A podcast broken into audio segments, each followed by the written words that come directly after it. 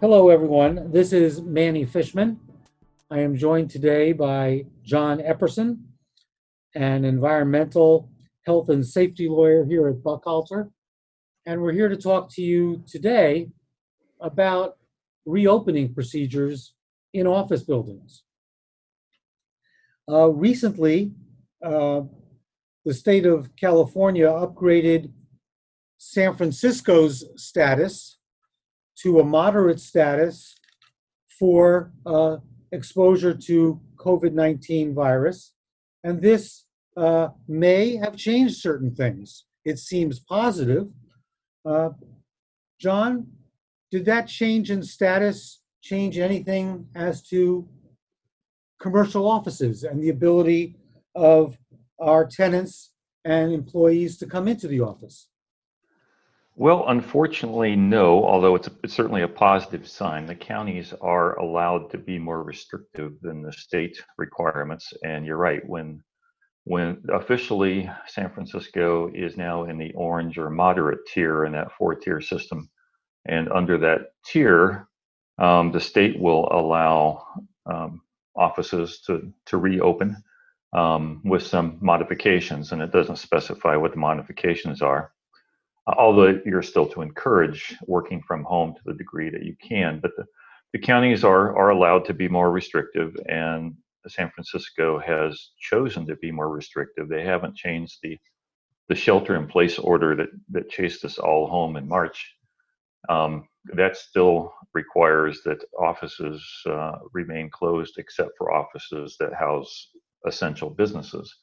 But it's positive because we do expect San Francisco to um, to change its orders to to allow um, businesses, uh, commercial business offices to reopen and start to get back to normal. Now, it's not going to be a case where suddenly it's going to be as it was last January. It's it's certainly going to be with some restrictions on occupancy. There's going to be some other directives that we'll have to comply with in order to safely reopen but I'm sure that San Francisco is is working on these already because you know they understand what a huge impact it is economically for all the office buildings to be shut down. It's it's not just the offices themselves, but it's all the the ancillary um, little businesses and restaurants and uh, you know no one's riding BART or Muni or or you know paying fares under those systems. So I'm sure they're anxious to get rolling again, but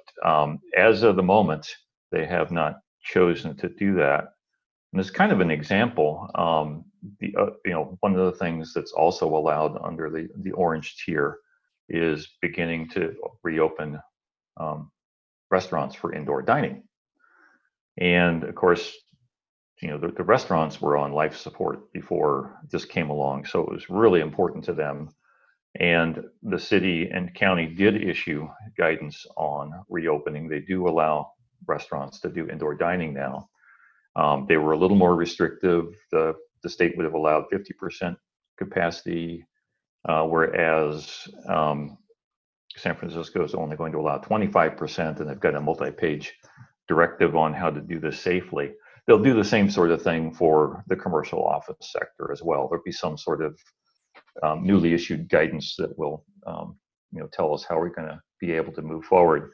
The good news for us and the good news for you and I on this podcast is that you know we've, we've got a good idea of what that directive is going to look like because San Francisco's already had a directive on the books for quite a while because some office spaces were open during um, the, the quarantine period because some of them did in fact house essential businesses. So you know there's we're not starting from scratch with this. We, we can look at the current directive. Uh, you and i work together with many owners of office buildings and property managers.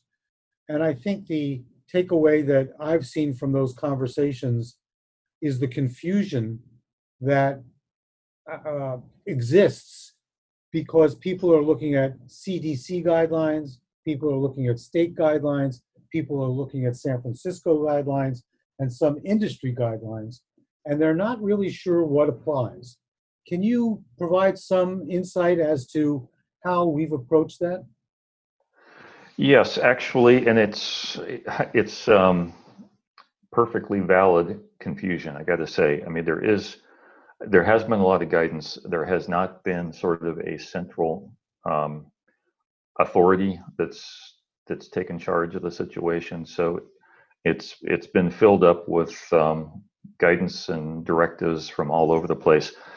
And for San Francisco, um, we can, you know, it's it's certainly something we can clear up a little bit because um, San Francisco, we really have two things to keep an eye on. One is our shelter-in-place order itself. This is the one that uh, that um, you know, closed down businesses, quarantine. Everybody had to work from home.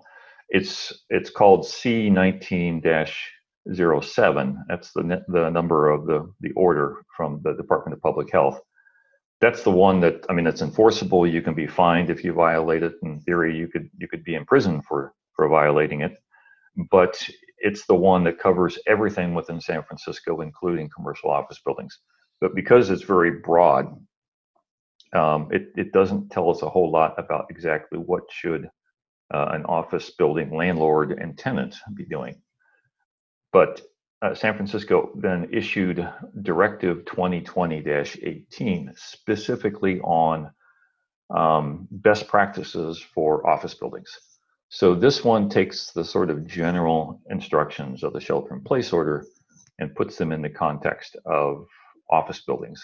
And so if if someone's listening and saying, okay, I'm in San Francisco and I'm very confused because I've got instructions from multiple um, agencies, the best thing to do is take a look at that uh, Department of Public Health Directive 2020-18, and it's going to get into um, some specifics. And I would anticipate that that directive is the one that will be amended when San Francisco decides to reopen office buildings, because um, I mean it's it's really got the bones of what we need to do. It, it covers things like, I mean, the, the things we're now familiar with, the physical distancing issues, the face coverings, um, disinfecting, washing your hands, that sort of thing. But it put, puts it in the context of a commercial office building. So, for instance, on physical distancing, you may need to put up signs and, and you know mark the floors so that people can you know can line up where they need to line up without um, being closer than six feet. They got issues like stairwells and elevators that are unique to office buildings. Uh, I think one of the Um, takeaways from what you're saying is uh, that people that are listening need to check local requirements in addition to state requirements, because as you've said, the state allows counties and municipalities to be more conservative than the state guidelines. Yes, um, the, in theory, the way it should work is you've got the the state guidance, which is sort of over overarching but not particularly detailed, and then the counties should fill in uh, with their their particular public health departments, providing more detailed instructions of how the county is going to approach things. So, for instance, you know, Los Angeles County their Department of Public Health has issued similar directives and orders as far as working from home, not working in the office, that sort of thing. They take a slightly different approach. Uh, none of these are necessarily in conflict with each other, but they just have a, a very different approach. So, for instance, um, you know, take the issue of daily health screenings, which you and I have talked about, and we've talked to some clients about uh, because this is the issue of saying that uh, employees who are going to come into the office before they come in really should be screened, and, and that could be a self-screening, but they need to be asking themselves or being asked questions about do you have the COVID-19 symptoms? Um, and with a list of the symptoms, or have you been exposed to someone who has tested positive? And the um, the guidance of LA County, you know, still requires that this sort of screening be done. But San Francisco goes uh, for far more detailed, and they've actually got a form. You don't have to fill out the form. You don't have to sign the form. You don't have to, you know, keep documentation that, that an employee um, answered these questions. But it says, you know, here's the three questions that need to be asked, and if you if you answer yes to question number one, here's the list of things that you need to do. So it's it's a little more detailed um, on that front, which, as you and I ran into, created some confusion here when those forms were recently updated, and they got uh, they got posted on the city's website, um, not connected to the um, to the directive anymore. So therefore, people weren't sure how they were supposed to be used. It seemed like it was a brand new requirement, but it was just simply an update on a already existing requirement, which, you know, getting back to um, this Directive 2020-18, one of the things that that uh, both tenants and you know landlords need to be thinking about is on all these various requirements, including daily health screenings, who's going to be responsible for what? Um, the directives are fairly thorough, but they're not really written from the standpoint of someone who works in commercial real estate. So they just put out requirements for office facilities. Well, that you know, most office facilities, you're going to have some things that are handled by the landlord. You're going to have a security desk in the lobby somewhere, and they're going to be taking care of some normal screening. Um, on the other hand, it doesn't make any practical sense to have, if you have 10,000 employees in a building, they can't possibly all funnel through that security desk. So you're going to have to have um, some understanding between the tenants and the landlords as to who is doing what. And I think there's a couple good points that John is making. One is why are we focusing on this level of detail? And that's because the law usually requires that commercial property owners follow a certain standard of care. If you fall below that standard of care, you expose yourself to liability. And so being familiar with these standards is clearly a standard of care. And so while it's very detailed and it's hard just to do it on your own, and you should look for counsel from legal counsel or from property managers, you should develop written guidelines that you can give to tenants. It's important to follow a standard of care. And the second point John is making here is not all buildings are the same. Not all buildings are first class office buildings that have a you know vertically integrated staff that can implement these type of procedures and you need to develop procedures that are consistent with guidelines but that are practically implementable it's hard to do something but you have to implement something and you have to do it practically as applied to your buildings. And john and i have been working on that with many owners uh, because they do need to be individualized or customized. Um, John, can you um, talk a bit about uh, what happens when an employee of a tenant tests positive that's been in the building, or if a contractor in a building uh, tests positive? Yeah, actually, one of the things that you know, we've talked about having plans in place, and the plans can be something fairly simple, um, but more typically, you're going to have to.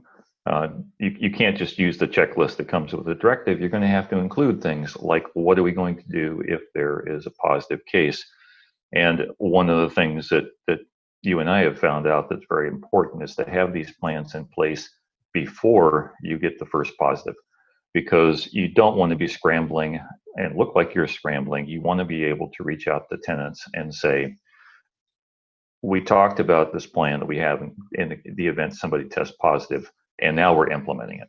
So one of the things that needs to be done is you need to have uh, you need to have protocols for making sure that if a tenant um, discovers that their employee tests positive, you need to have them inform the landlord. Um, there are some measures that need to be taken. First of all, you need to make sure that that that in, um, positive individual does not come to work, or if they were at work, um, that you have procedures for getting them home safely, and that they're going to quarantine until such time as the various guidelines uh, allow them to come back into the office.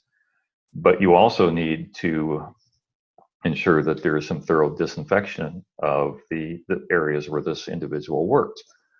Um, and there are directives from Department of Public Health uh, on on what to do. Although they often refer back to the the CDC guidelines for for disinfection.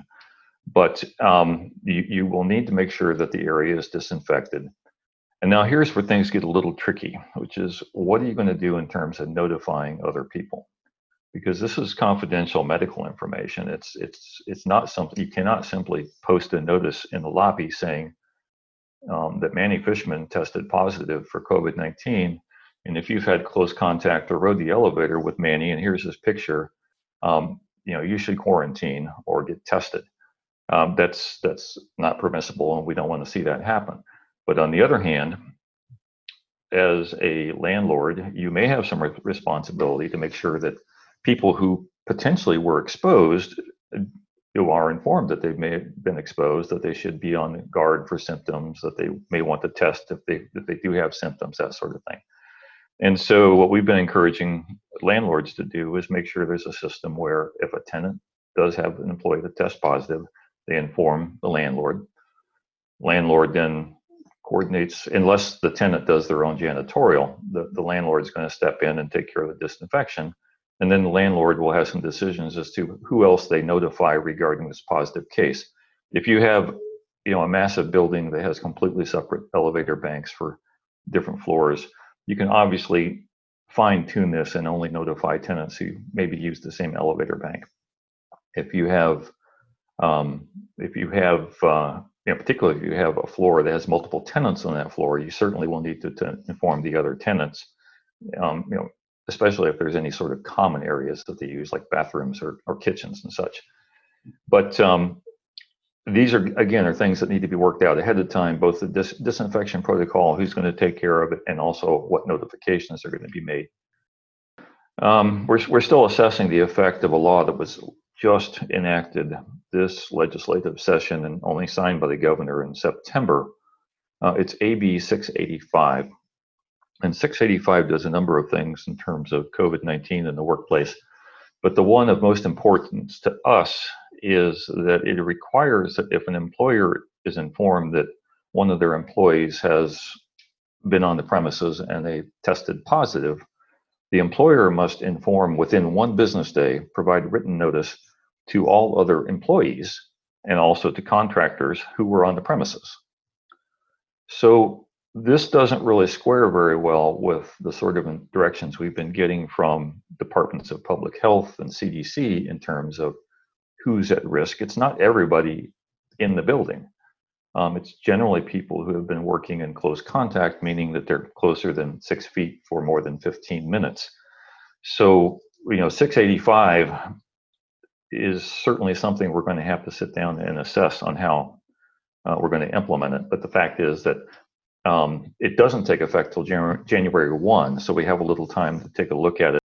I'll just note that um, the General Services Administration, the GSA, has recently issued a directive to their landlords uh, as to uh, increased um, uh, disinfecting and other procedures, janitorial procedures that GSA is requiring of their landlords uh, in office buildings. Uh, so those of you that uh, are, are, seeing uh, uh, that have GSA leases and those tenants are moving back into the offices uh, should be on the lookout for that. Um, John, the other area of confusion is cleaning procedures and disinfecting procedures apply to all building owners. Uh, San Francisco has adopted one for heightened procedures for certain uh, uh, buildings. So th- again, I want to avoid confusion, but can you talk about that distinction? Sure. Uh, there is a cleaning ordinance um, that San Francisco passed for large, what they called large office buildings and uh, and hotels. And this was passed as an emergency measure, I think, in July under the concern that people would be afraid to come to work, that people would be afraid to stay at hotels because of COVID 19. And so this emergency measure was passed to heighten cleaning and disinfection of large office buildings and hotels. And it included a number of somewhat onerous requirements like you know, if you couldn't automatically open the door, you would need to have some employee assigned to to uh, open the door for people, and a lot of of somewhat cumbersome um, routine disinfection of of a whole lot of surfaces. That was eventually turned into a permanent ordinance, no longer an emergency ordinance, and I'm, I believe that has now taken effect. If not, it will be fairly soon and we were able to get some changes that would make it a little more um, manageable so that uh, you know you you were only doing the heightened disinfection of areas that were actually high traffic and and, and high contact so you weren't running around disinfecting empty office buildings. But that that ordinance uh, for heightened disinfection only applies to office buildings that are larger than 50,000 square feet. Uh, the point you're making here is that the the already existing requirements for best practices for office buildings, which include, you know, disinfecting high-touch surfaces, those have no size standards. So it doesn't matter how big the office building is. If it's an office building, then you have to follow that protocol 20 that directive 2020-18, and you need to be disinfecting high contact surfaces. Um, in the last few minutes that we have, uh, what practical tips can you offer to employers and to building owners uh, in implementing reopening procedures? Um, I would start with tenant communications if I had to give one piece of advice. It's important to communicate with your tenants because there's only a certain amount of people that can come in in one time uh, while uh, under certain ordinances. Uh, what practical advice do you have? There's a couple of things. One is do as much as you can now to get ready for the reopening. Um, so for the the landlords, the building owners, there are some things having to do with cleaning and upgrading your HVAC systems to make sure that they're ready. You might as you know this is the time to be doing that. Um, before this, the building can be generally put back into service, you're need to, going to need to do things like flushing out plumbing, not because that's got a, a COVID-19 angle, but if your building has been underutilized for months and months, um, you, you need to flush those systems out. The other part is in line with what you're talking about. You need to have written prepared plans for these things. And the Directive 2020-18 is a really good start, but for most most large buildings, you're going to need to go beyond that, and you need to communicate those plans with the tenants because in some cases, you're going to be expecting the tenants to play a role there, and they need to know that ahead of time. Otherwise, it's not going to work smoothly if the first time uh, you're telling them about this plan is when you notify them that somebody else on their floor had an employee who is, has a positive COVID 19 case so yeah, you need to be communicating with with them. You need to be re-examining these plans. Um, some of you may have actually prepared plans months ago because you had you had some people coming into your office building. They were essential. So you may have these plans in place, but the requirements, as you pointed out, change over time. And we anticipate that they're going to change here, hopefully in a few weeks, because when we get the word that uh, office buildings in San Francisco can more generally reopen, it won't be limited to essential businesses. We will expect that there will be some further directives from the city on what's going to be allowed. So keep going back and, and reviewing your plans as these requirements change. It's it's uh, a bit of a pain because you you know you would like to be able to set things in stone and not worry about it, but um, the requirements are going to be changing, and you may find with experiences that something that was working fine when you had a a three percent occupancy rate um, just isn't going to work at all when you get to uh, twenty uh, percent occupancy rate. So you're going to need to constantly reevaluate, and you may need to have tenants doing things like uh, staggered shifts coming in, so you don't have 5,000 people showing up trying to get on the elevator in the morning. So yeah, communication is really key. Great. Um, well, we've spent a, a quick 20 minutes going over these things. I'm sure there are more issues. Um, uh, it's been a pleasure working with John uh, with real estate clients, uh, bringing uh, his expertise as an environmental health safety uh, uh, lawyer to real estate clients. And we look forward to working with all of you who are listening as we bring our buildings back into full operation.